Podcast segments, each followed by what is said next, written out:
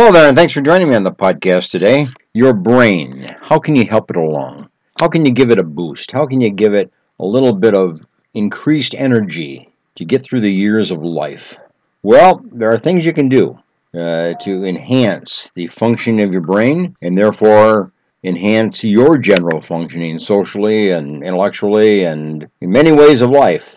But um, it doesn't come about through passivity, it comes about through activity. So let's take a look at some of the research studies that have been uh, done here recently that have come to my attention that I think are very interesting for you, uh, particularly if you're in the mid years of life.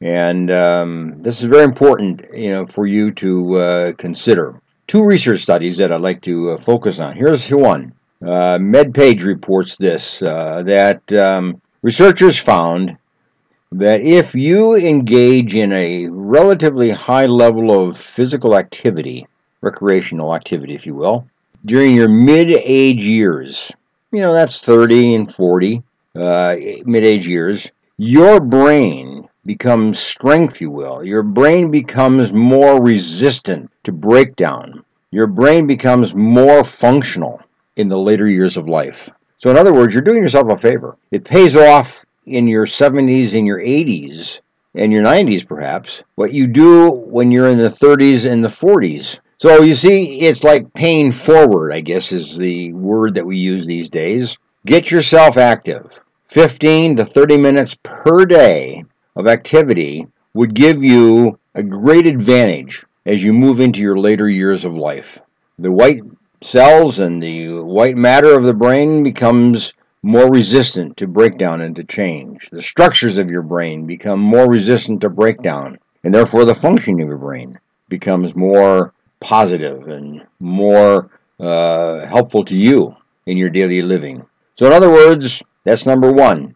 Get yourself active. If you're in the 30s and the 40s, in that age range, 50, 55, make sure that you have an activity level most of the days of your week. You don't have to do 15 to 30 minutes per day, seven days a week, but you got to do it a minimum of three to four. Okay? So make sure that that becomes your target because you're doing yourself a favor as you look forward in life. Now, here's a second research study that has been done, and this came out of um, Sydney, Australia. It has to do with the effects of dogs in our life and how dogs have a positive influence upon us. You see, during this pandemic, people have been buying dogs. People have been adopting dogs, I guess is the better word for it. There's been about a 30% increase in dog adoption during this pandemic. So people are reaching out for friendship. People are reaching out for companionship. People are reaching out for social contact and connection and using dogs as part of that. So the pet industry, the supplies and all that, has now reached a record of $99 billion a year. That's a high. So we are into a market uh, having to do with dogs and dog supplies and so on because we're bringing dogs into our life. And not only are we finding that here in America, but we're finding that in other countries of the world. Israel, for instance, is finding the same trend of adoption of dogs. It's ramping up, you know, considerably. And we're finding that fewer people relinquish their dogs during these days. They hang on to them a little bit longer. So uh, dogs are being uh, protected from extinction and uh, death and continuing to be an ongoing friend in the life of many, many people. And we're seeing this on the increase. So, what does a dog do? Well, we find out from the University of Pennsylvania, the research study, that getting a dog improves the owner's activity level. It improves the cardiovascular health of an individual, and it improves the psychological state of a dog owner. So the research is very positive here in regards to uh, the effects of um, a dog on the biochemistry, the biology, the neurology, the sociology, the psychology, of individuals. Get a dog. Improve your life in many, many different ways. So in Sydney, Australia, a study was done in which they had uh, three groups of people. Three people um, had dogs that they had just gotten a dog and were now beginning to bring that dog into their life. Another group of people wanted a dog but decided to wait.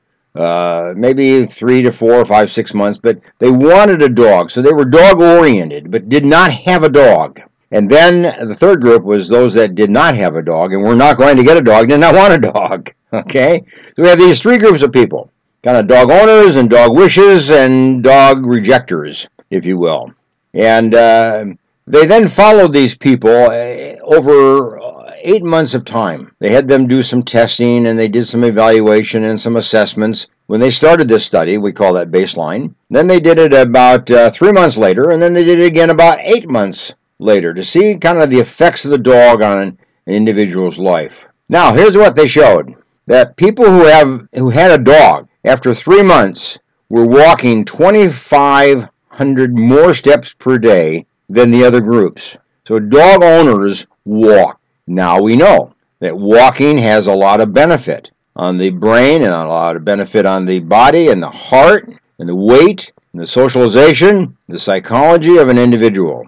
So dogs are playing a great, great role uh, in their life. Unfortunately, however, after eight months, the drop, the walking rate dropped off a little bit. In other words, the walkers of dogs walk more at first than they did after they had owned a dog for about eight months. Now, it didn't drop off totally, but it dropped off considerably. So somehow or other, dog owners walk the dog at first, and then uh, just occasionally will walk a dog later on. So the dog becomes kind of accustomed to being kept in the home and not necessarily taken for a walk. It's a funny little thing in our neighborhood.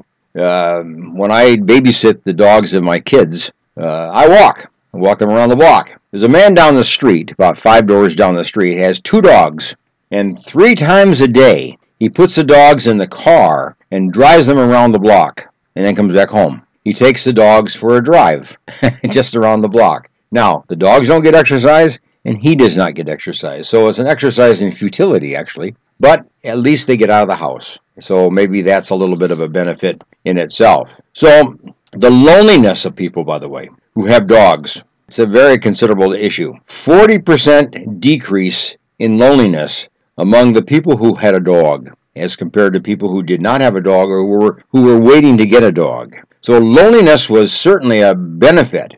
The lack of loneliness or the less of loneliness was a factor in this particular study, and it shows that dogs do get people out and get people walking, get people physically active, get people socially active, and there's benefit, you know, from that. And another factor of the study, they found that dogs promote a flow of octagon, oxytocin, oxytocin. That's a uh, hormone that is decreased in the heart rate, that, or that decreases our heart rate, and fosters feelings of well-being and fosters feelings of relaxation.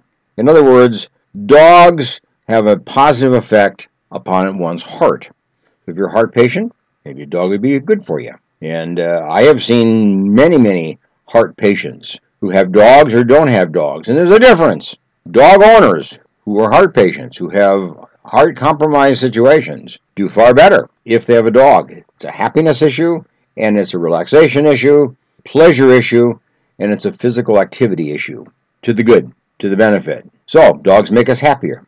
They promote kind of a, a sense of uh, calmness and a sense of relaxation, and that means that stress levels are decreased. So, dogs encourage their owners to get out in nature, to maintain a sense of routine, and stay in touch with their neighbors.